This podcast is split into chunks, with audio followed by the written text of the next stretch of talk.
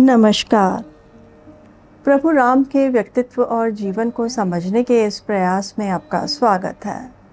यह वार्तालाप श्रृंखला राम को जानने, समझने और मन में बसाने के लिए है।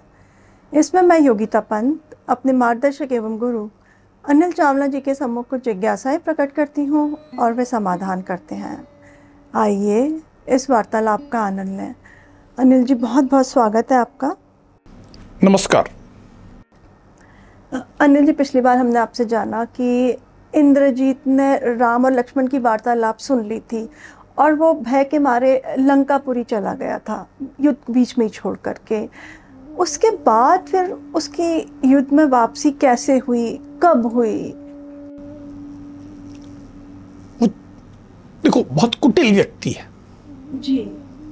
और उसके साथ दूसरी बात यह है कि उसे सदा जीतने की आदत है। जी। जो मेघनाथ था इंद्र को जीतने के कारण वह इंद्रजीत कहलाया। उसने इंद्र को भी एक बार नहीं कई बार जीता। जी। ऐसा व्यक्ति डर के भगा है। जाके बैठा तो फिर उसको क्रोध बहुत आ रहा है। एक कुंठा भी आ रही है क्रोध आ रहा है। वो जीतना चाहता है। बहुत क्रोध से आग बबूला हो रहा है कि मैं क्या करूँ? सीधे सहज सरल तरीके से जीतना जो जानता कि संभव नहीं है। तो कुछ चाल चलनी पड़ेगी। तो उसने अपनी योजना बनाई। कुटिलता की योजना। उसने फिर से राक्षसों की बहुत बड़ी सेना एकत्र की। और उनको कहा मेरे को चारों तरफ़ से घेर के चलाओ। और अब वो एक ऐसे द्वार से निकला पश्चिम द्वार से जो कि राम और लक्ष्मण से बहुत दूर था। और वहाँ निकला। वहाँ से जब वो निकला तो उसने एक जो कुटिल योजना थी उसके अंतर्गत उसने एक माया से सीता का निर्माण किया। और ये माया से निर्मित सीता को उसने अपने साथ रथ पे बिठा लिया ऐसे लगे कि साक्षात राम की पत्नी सीता उसके रथ पे बैठी हुई हैं। बिल्कुल खोटी बुद्धि। वीरों वाला काम नहीं है ये। जी। ये तो कुटिलता वाला काम है। और ये लेके वो आ आ गया उसका बड़ा स्पष्ट है विचार था कि ये जो उसने माया से सीता निर्मित की है जी। इसको वो वानरों के सम्मुख मार देगा। और सीता मारी गई ये हल्ला मच जाएगा। जी। तो फिर तो युद्ध आगे कोई किसी को करने की हिम्मत ही नहीं बचेगी। राम भी निराश होके हिम्मत त्याग देंगे वो भी वापस चले जाएँगे कि अब सीता ही मर गई तो अब क्या करना है? तो इस तरह की कुटिल योजना बना के वो वहाँ आया। अब जब ये इंद्रजीत मायावी सीता को रथ में बैठा करके युद्ध में आया। तो उसका सामना किसके साथ हुआ? वहाँ जो सेना थी पश्चिमी द्वार पे वो पवनपुत्र हनुमान बहुत सारे वानरों के साथ वहाँ खड़े थे। वानर योद्धाओं के साथ के थे। उन्होंने इंद्रजीत को आते देखा। जी। इन्होंने कहा अब तो युद्ध करना है। हम्म, सारे वानर अपने हाथ में कोई किसी ने वृक्ष उठा रखा है किसी ने शिला उठा रखी किसी ने पर्वत शिखर उठा रखा सब दौड़े। जी। कि हम चल के इंद्रजीत को मारेंगे। उन्हें कल्पना नहीं थी कि उस रथ में और क्या है। जब वो पास पहुँच गए तो एकदम हनुमान ने देखा कि रथ पे एक महिला बैठी। एक बहुत सुंदर महिला है। जी। बहुत दीन दुखी दिख रही है। शरीर पर केवल एक ही वस्त्र है। पूरे अंगों में धूल और मैल लगी हुई है। हम्म, बहुत ऐसा लग रहा है कि बहुत ही दुखी है। ऐसी महिला है। हनुमान कुछ देर तक देखते रहे कि है कौन? जी। अब कुछ दिन पहले ही हनुमान ने सीता को देखा था। जी। तो इसलिए हनुमान पहचान पाए कि ये तो सीता ही है। जैसे उन्होंने देखा कि अरे ये तो सीता है। एकदम चौंक गए कि ये इस निशाचर का इस राक्षस का अभिप्राय क्या है करना क्या चाहता है? एकदम सोच में आ गए। और जो वानर सब हमला करने के लिए तैयार थे वो एक स्त्री को देख के सब रुक गए। कि अब हम एकदम पत्थर फेंक दें कोई महिला को लग जाए ये नहीं करना है हमें। युद्ध के मैदान में महिला का आना बड़ी एक अनापेक्षित बात थी असाधारण घटना थी। और हनुमान ने पहचान लिया और कह रहे हैं कि सीता है। तो अब तो बिल्कुल आक्रमण करने की बात ही नहीं। जी। और जब देखा कि है तो ये फिर भी ये प्रमुख वानरों के साथ सबके सब रथ की ओर दौड़े जरा पास से जाए उसको रोके। ये क्या मामला है? जब ये पहुँचने लगे रथ के पास तो इंद्रजीत जो है उसकी तो योजना थी। जी। उसने अपने मैदान से एक तलवार निकाली जी। और इन सब के देखते हुए जो वो सीता थी उसे केश पकड़े जी। और उन्हें घसीटने लगा मारने लगा पीटने लगा बड़ी क्रूरता से निर्दयता से वो स्त्री चिल्ला रही है हे राम हे राम मुझे बचाओ मुझे बचाओ और राक्षस उसे पीट रहा है राम की प्राण प्रिया पत्नी को इस अवस्था में देखकर सारे वानरों की आँख में आँसू आ गए कि ये क्या हो गया? और हनुमान और सब बड़े दुखी भी हो गए थे और क्रोधित भी हो गए थे कि ये क्या कर रहा है?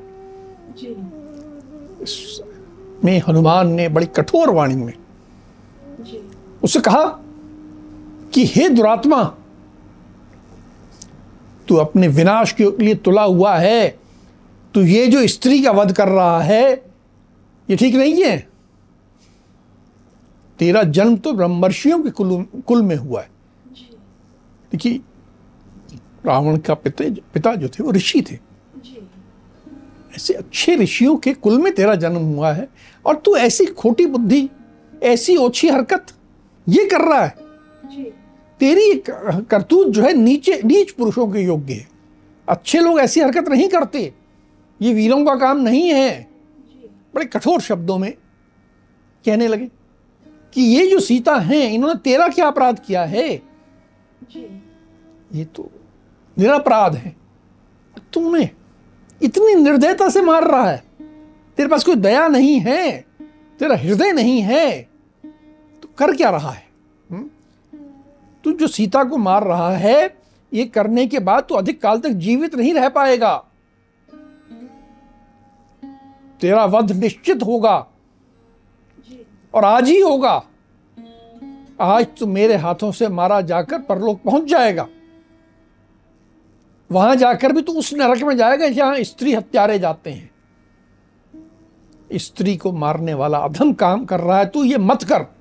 ऐसे बड़े कठोर शब्दों में पवन पुत्र ने उसे कहा। जी अब ये पवन पुत्र के कठोर वचन सुनने के बाद फिर इंद्रजीत ने क्या उत्तर दिया? क्या किया उसने? अब ये सब दुखी हो रहे थे रो रहे थे और रथ की ओर और आगे बढ़ने लगे कि हम रोक लें? जी। कि हम कूद पड़े उसको इंद्रजीत के हाथ रोक लें कुछ कर ले? अब उसके चारों ओर वो अपने साथ राक्षसों की सेना लेके आया था। जी। राक्षस थे उन्होंने वानरों पर आक्रमण करना शुरू किया इंद्रजीत ने भी जी। अपने बाणों से सब वानरों को रोक दिया लगातार ऐसे बाण वर्षा की जब वानर रुक गए तो उन्होंने उसने इंद्रजीत ने वीर हनुमान को उत्तर दिया कि तुम लोग राम लक्ष्मण सुग्रीव ये सब तुम लोग जो यहाँ आए हो जिसके लिए मैं उसको आज तुम्हारे सामने मार दूँगा। उसके बाद सीता को मारने के बाद क्रमशः मैं राम लक्ष्मण सुग्रीव और वो जो अनार्य विभीषण है हम्म, उसको भी मार दूँगा सबका वध कर दूँगा। आज मैं सबका वध करने वाला हूँ। और तुम ये जो कह रहे हो कि स्त्रियों को नहीं मारना चाहिए सब बकवास है। मुझे यही कहना है उसके उत्तर में कि युद्ध का मैं एक ही नियम जानता हूँ कि जिस कार्य के करने से शत्रु को अधिक से अधिक कष्ट हो उस वही कर्तव्य है। अब आप देखिए ये जो सोच है राम की मर्यादित सोच से बिल्कुल अलग है। और आज भी हमें ये सोच सुनने को मिलती है। अंग्रेज़ी में एक कहावत है all is fair in love and war प्रेम और युद्ध में सब कुछ जायज़ है। जी। ये आज हमें वेस्टर्न थॉट मिलती है और वही बात इंद्रजीत कह रहा है। हिंदू विचारधारा में कभी इसे स्वीकार नहीं किया गया। इस तरह स्त्री की हत्या करना गलत है। जी। लेकिन दानवी विचार में युद्ध में कुछ भी किया जा सकता है। उसने ये सब बात कही और कहने के बाद उसके हाथ में वो तीखी तलवार थी। सबके सामने उसने अपनी तीखी तलवार से सीता पे वार किया और ऐसा तेज वार था कंधे पे किया जैसे यज्ञोपवीत शरीर में जैसे होता है तिरछा पूरे शरीर के दो टुकड़े कर डाले। ऐसे तिरछा एक हिस्सा ऊपर का अलग नीचे का अलग। देखते देखते वो माया मई सीता जो थी उसके दो टुकड़े हो गए और वो स्त्री पृथ्वी पर गिर पड़ी। उसको मारने के बाद इंद्रजीत ने बड़ी जैसे उसने बड़ी बहुत बड़ी उपलब्धि कर ली हो। हर्ष से ज़ोर से गर्जना करने लगा चीखने लगा चिल्लाने लगा कि मैंने देखो क्या कर दिया। उसको लग रहा होगा मैंने जो छल किया है उसमें सफल हो गया है। अब ये मायावी सीता का वध होने के पश्चात फिर वीर, हनुमान और जो अन्य वानर योद्धा थे, उन्होंने क्या किया? एक क्षण के लिए सब स्तब्ध थे। ये क्या हो गया? दुख में डूब गए थे। कि हम जिसके लिए आए हैं, राम की प्राण प्रिया सीता के लिए वो हमारे सामने उसका इतनी क्रूरता से ऐसे वध कर दिया गया है। एकदम उन्हें समझ में नहीं आया दुख के मारे। और दुख के साथ साथ उन्हें समझ में नहीं आ रहा क्या करूँ? तो सब वानर भागने लगे।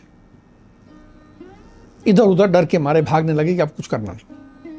जी। जब भागने लगे तो हनुमान ने उन्हें आवाज़ दी कि तुम्हारा शौर्य कहाँ गया? ऐसे दुख में डूब के ऐसे विषाद में डूब के ऐसे भागो मत। युद्ध में पीठ दिखा के भागना कहीं से उचित नहीं है। यह अनुचित कार्य मत करो। आओ मैं आगे हूँ तुम सब मेरे पीछे आओ और हम इस सेना को कुछ सबक सिखाएँ। और अब सारे वानर वापस आ गए। बड़े अब दुख क्रोध की अग्नि में जल रहे थे। जी। और ये एकदम राक्षसों पर टूट पड़े। एक के बाद एक राक्षसों का संहार करने लगे वध करने लगे। सैनिकों से घिरे हुए हनुमान भी बिल्कुल यमराज की तरह राक्षसों का संहार कर रहे थे। अधिक से अधिक राक्षसों को मारते जा रहे हैं। हनुमान को लगा कि मैं इंद्रजीत को भी मार दूँ। एक विशाल शिला उठाई उन्होंने और इंद्रजीत के रथ पे दे मारी। सारथी जो था बड़ा चौकन्ना था बड़ा तेज था उसने बहुत शीघ्रता से अपने रथ को पीछे कर लिया तो वो इंद्रजीत बच गया। पर वो शिला जो गिरी जी। उससे बहुत सारे राक्षस मर गए। इंद्रजीत भी वानरों पर प्रहार कर रहा था। जी। पर हनुमान और वानर जिस उत्साह में थे जोश में थे। वो राक्षसों पर बहुत भारी पड़ रहे थे और उनका लगातार संहार करे जा रहे थे।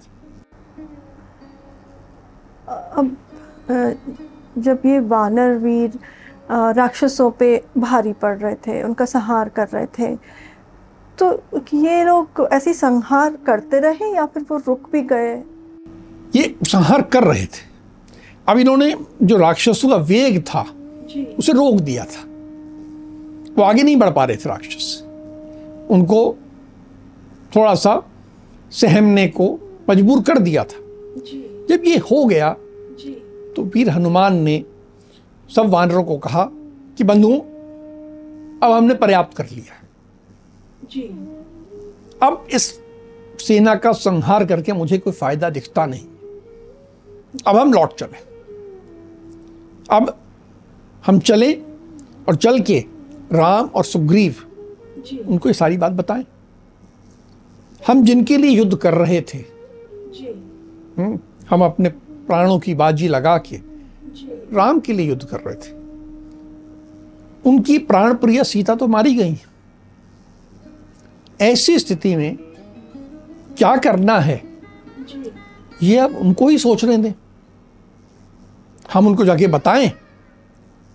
जैसा वो योजना बनाएँगे जैसा प्रतिकार जैसा इसका सजा देना निश्चय करेंगे। हम उसके अनुसार बाद में करेंगे। अभी हम लौट चले और सब वानरों ने हनुमान की बात मान ली जी। और फिर वो लोग लौट चले। अब जब ये वानर वीर लौट रहे थे तो उसके बाद फिर इंद्रजीत ने क्या किया? इंद्रजीत की योजना कुछ और थी। उसने इन लौटते वानर वीरों पर आक्रमण नहीं किया। उसने कुछ नहीं किया। जैसे उसने देखा कि ये लौट रहे हैं उसने कहा मुझे समय मिल गया है। वो वहाँ से तुरंत गया मुड़ा और निकुंभिला देवी एक विशेष देवी थी जिनका मंदिर था उस मंदिर में चला गया। हम्म, वहाँ उसने एक विशेष अनुष्ठान प्रारंभ किया। यहाँ मैं एक बात कहना चाहता हूँ। जी। बड़ी महत्वपूर्ण बात हमें ध्यान देने योग्य है। हमने इतना लंबा पूरी वाल्मीकि रामायण सुनी है। जी।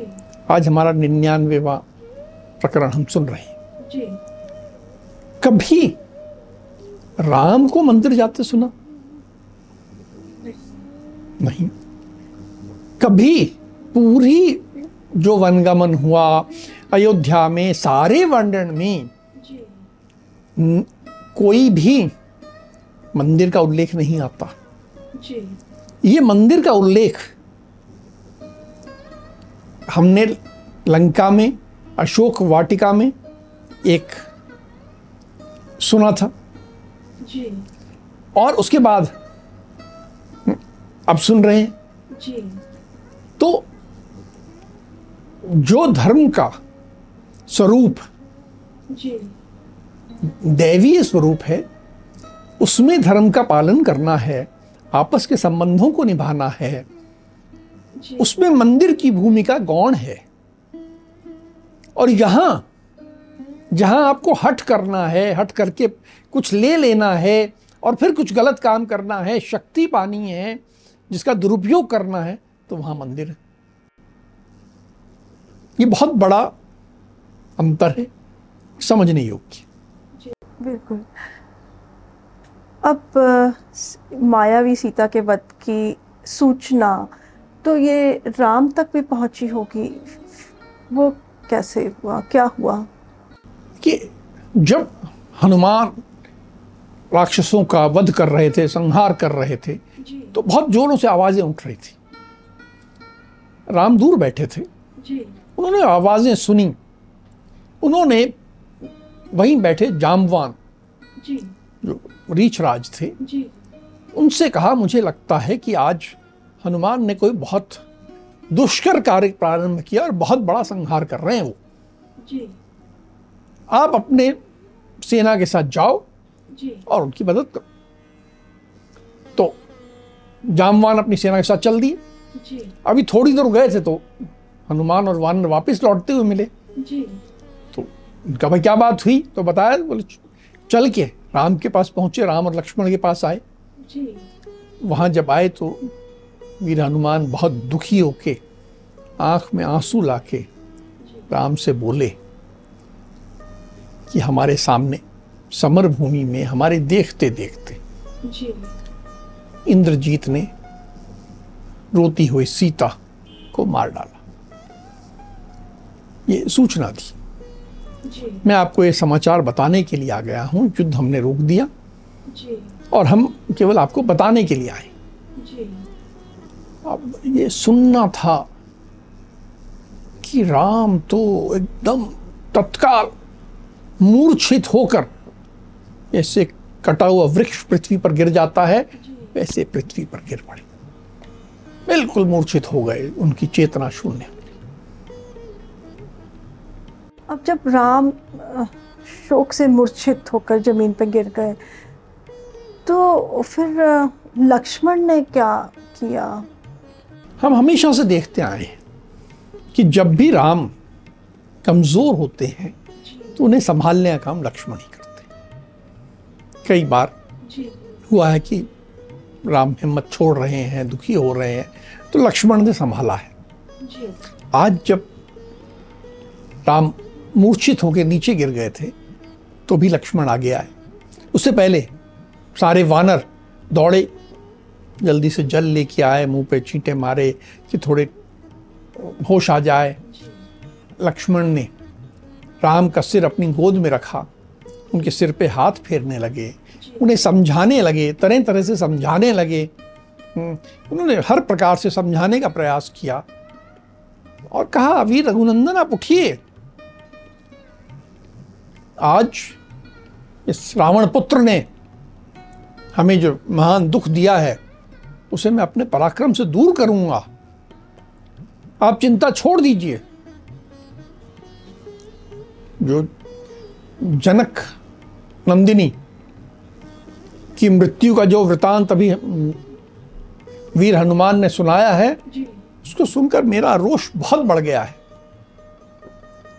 मैं इतने गुस्से में हूँ कि आज अपने बाणों से ये जो पूरी लंका है, उसके जो हाथी हैं, घोड़े हैं, रथ हैं, जो उसकी इमारतें हैं, राक्षस राज रावण है, सारी लंका को धूल में मिला दूँगा। आप उठिए, आप संभलिए, ऐसे करके प्रयास कर रहे थे कि राम को संभाला जाए। जी, जब लक्ष्मण राम को संभाल रहे थे, उनको समझाने का प्रयास कर रहे थे तो किसी और ने भी उनको कुछ कहा ये ये जो दृश्य था कि राम लगभग मूर्छित अर्ध मूर्छित कह सकते हैं पड़े हुए हैं। सिर लक्ष्मण की गोद में है। सारे वानर चारों तरफ़ से घेर के खड़े हैं दुखी हैं सब रो रहे हैं। क्योंकि राम ऐसे पड़े हुए हैं और उनकी पत्नी मारी गई हैं। ये ऐसे सारे जो वातावरण था उस सारे वातावरण के बीच विभीषण वहाँ आए। उनके जो चार सचिव थे जो उनके रक्षा करने वाले भी थे उनके चार रक्षकों के साथ घिरे हुए वो वहाँ आए। उन्होंने ही देखा कि ये क्या हो रहा है। बड़े आश्चर्यचकित हुए। उन्होंने पूछा कि भाई क्या बात है? ये क्या बात है? क्यों ऐसे ये नीचे पड़े हैं? तो लक्ष्मण ने बताया कि ऐसे ऐसे हो गया है। हम्म। सीता के मारे जाने का वृतांत बताया और कहा कि वानरों के सामने मारा है हनुमान भी थे ये।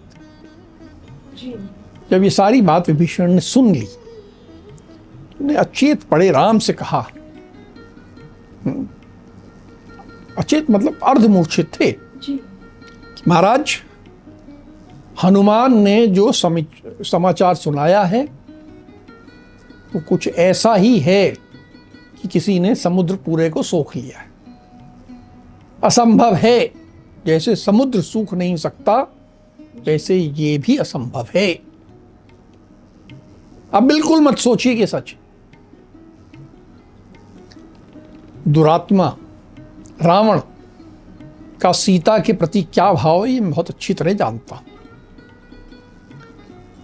यह संभव ही नहीं है कि रावण किसी को सीता का वध करने दे। ये संभव नहीं है। आप अपने दिमाग से निकाल दीजिए। मैंने स्वयं रावण का हित करने के लिए उसका भला करने के लिए उसको कई बार समझाया कि तू वो सीता को छोड़ दे। अनुरोध किया प्रार्थना की पर वो नहीं माना। क्योंकि उसका ऐसा मन का भाव है। लंका में स्थिति यह है कि सीता को कोई दूसरा पुरुष किसी भी तरह से साम से दाम से भेद से किसी तरह से उसका दर्शन भी नहीं कर सकता देख भी नहीं सकता। और वो सीता सबके सामने युद्ध के मैदान में आ जाए। ये संभव नहीं है। यह तो जो इंद्रजीत है, मैं उसको भी जानता हूँ, उसकी युद्ध करने की शैली भी जानता हूँ। उसने माया का प्रयोग किया है और वानरों को मोह में डाला है। ये केवल एक माया है। आप निश्चित जानिए कि जो सीता मारी गई, वो माया से पैदा की गई थी असली सीता नहीं थी। उसने हम लोगों को सारी सेना को मोह में डालने के लिए ऐसा किया है कि हम लोगों की हिम्मत टूट जाए और उसे समय मिल जाए। वो समय चाहता है और इस समय का उपयोग करने के लिए ही वह अभी निकुंभिला देवी के मंदिर में गया है जहाँ वो एक अनुष्ठान कर रहा है। यदि वो अनुष्ठान संपूर्ण हो गया सफल हो गया तो आप हम सबको मरा जानिए। हम में से कोई नहीं बच पाएगा। यहाँ तक कि देवताओं को भी अपने जीवन के बारे में संदेह हो जाएगा। वो इतना शक्तिशाली हो जाएगा। आप अपना शोक त्याग दीजिए। आपको शोक में डूबा हुआ देखकर सारी सेना दुख में डूब गई है। आप ये शोक त्याग दें। और हम लोगों के साथ लक्ष्मण को इंद्रजीत के वध के लिए जाने की आज्ञा दीजिए। इस प्रकार विभीषण ने राम को समझाया। जी। जब ये विभीषण ने राम से ये जो भी बातें कही समझाने का प्रयास किया तो राम पर इसका क्या प्रभाव पड़ा और उन्होंने भी कुछ विभीषण से कहा? देखिए राम लगभग मूर्छित अवस्था में थे। जी। तो उन्हें आधी बात समझ में आ रही थी आधी नहीं समझ में आ रही थी। तो उन्हें कुछ तो लगा जी। कि ये जो कह रहे हैं ये कुछ ठीक बात कह रहे हैं। जी। पर बात क्या है पूरी समझ में नहीं आई थी। क्योंकि चेतना उनकी ठीक पूरी तरह थी नहीं। वो थोड़ा उठ गए। बात से के बाद उठे। जो लेटे हुए थे उसकी जगह उठे। और बोले कि हे राक्षस राज विभीषण आपने जो कुछ अभी कहा है जी। मैं उसे पूरी तरह समझ नहीं पाया हूँ। मैं उसे पुनः सुनना चाहता हूँ। आप कुछ मेरे हित की बात कह रहे हैं? जी। तो आप उसे पुनः स्पष्ट रूप से मुझे पूरा पूरा समझाइए।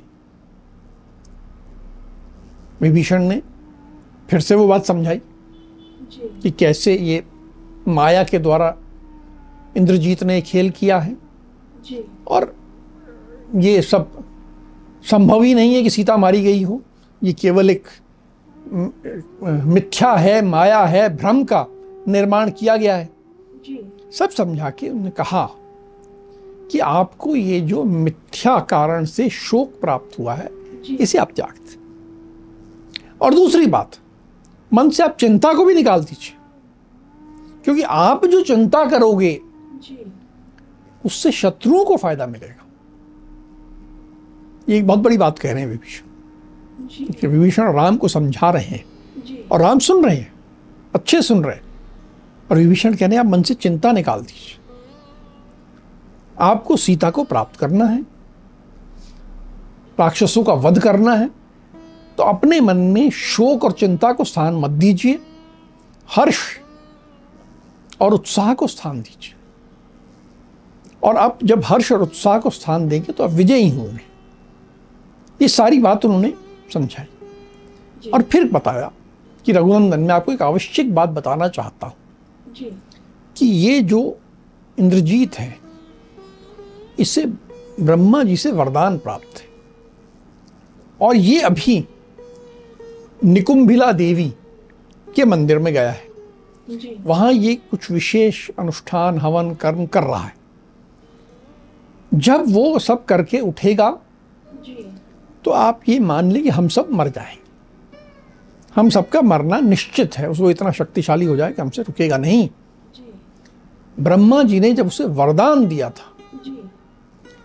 तो उसी समय यह भी नियत कर दिया था कि जो शत्रु तुझे निकुंबला देवी जो एक वट वृक्ष के पास है निकुंबला वट वृक्ष भी कहा जाता है उसके पूजन के पूर्व तुझ पर आक्रमण करेगा। उसी के हाथों तेरा वध होगा। ये ब्रह्मा जी ने विधान कर दिया था। विधान तो है जी। लेकिन ये अपने आप नहीं हो जाएगा। आपको इसके लिए प्रयास करना पड़ेगा मेहनत करनी पड़ेगी पराक्रम दिखाना पड़ेगा। तो ये हमें करना पड़ेगा। ब्रह्मा जी ने इंद्रजीत की मृत्यु का विधान कर दिया है और करते हुए उसे विशेष ब्रह्मशिर नाम का अस्त्र भी दिया मनचाही गति से चलने वाला घोड़ा भी दिया उस समय सब दिया और साथ में उसकी मृत्यु का विधान भी कर दिया। तो अब आप सुमित्रा कुमार लक्ष्मण को अभी अभी विशाल सेना लेकर हमारे साथ भेज दें उन्हें आदेश दें कि वे आक्रमण करें। मैं जानता हूँ कि लक्ष्मण के जो बाण हैं बड़े भयानक हैं बिल्कुल विषधर सर्पों के समान भयानक हैं। उन बाणों में वो शक्ति है कि वे रावण पुत्र का वध कर सकते हैं। आप सब शोक चिंता सब त्याग दें। और अच्छे मन से लक्ष्मण को आदेश दें कि वे हमारे साथ तुरंत प्रस्थान करें। जी। अब जब विभीषण की बात राम को समझ में आ गई होगी। तो ये आ गई बात समझ में। तो आ, फिर राम ने क्या उत्तर दिया? राम ने सारी बात ध्यान से सुनी। जी। और उन्हें समझ में आया कि ठीक कह रहे हैं। उन्हें उनके मन में जो शोक था जी। जो दीन भाव आ गया था जी। हम्म, सब त्याग दिए। बिल्कुल स्वस्थ हो गए। और तुरंत उन्होंने अपने छोटे भ्राता लक्ष्मण को कहा कि आप तीचराज जामवान पवन पुत्र हनुमान और अन्य प्रमुख वानर वीर, वीरों के साथ एक बड़ी वानर सेना लेके अभी जाए और जैसा राक्षस राज विभीषण कह रहे हैं अब भी आक्रमण करें इंद्रजीत पे आक्रमण करके उसका वध करें। ये तुरंत आज्ञा दी उन्होंने। और तुरंत इस सेना ने लक्ष्मण ने सबने प्रस्थान किया। जी। अनिल जी एक चीज़ हमने देखी है कि कोई भी अगर कुटिलता का सहारा लेता है या माया का सहारा लेता है वो कुछ क्षण के लिए तो उस प्रयोग में सफल हो जाता है पर अधिक उसका प्रयोग बहुत लंबा नहीं चल पाता है। ऐसे ही यहाँ पे भी उसने जो मायावी सीता का सहारा लिया, कुछ क्षण के लिए तो उसने निराश कर दिया वानर सेनाओं को, दुखी कर दिया। पर, अब आगे उसके साथ क्या होता है वो हम अगले प्रकरण में आपसे जानेंगे। अब हम आज की चर्चा को यहीं विराम देते हैं। अगली कड़ी में राम के जीवन से जुड़े कुछ अनछुए पहलुओं के साथ हम दोनों फिर उपस्थित होंगे। राम राम। राम राम।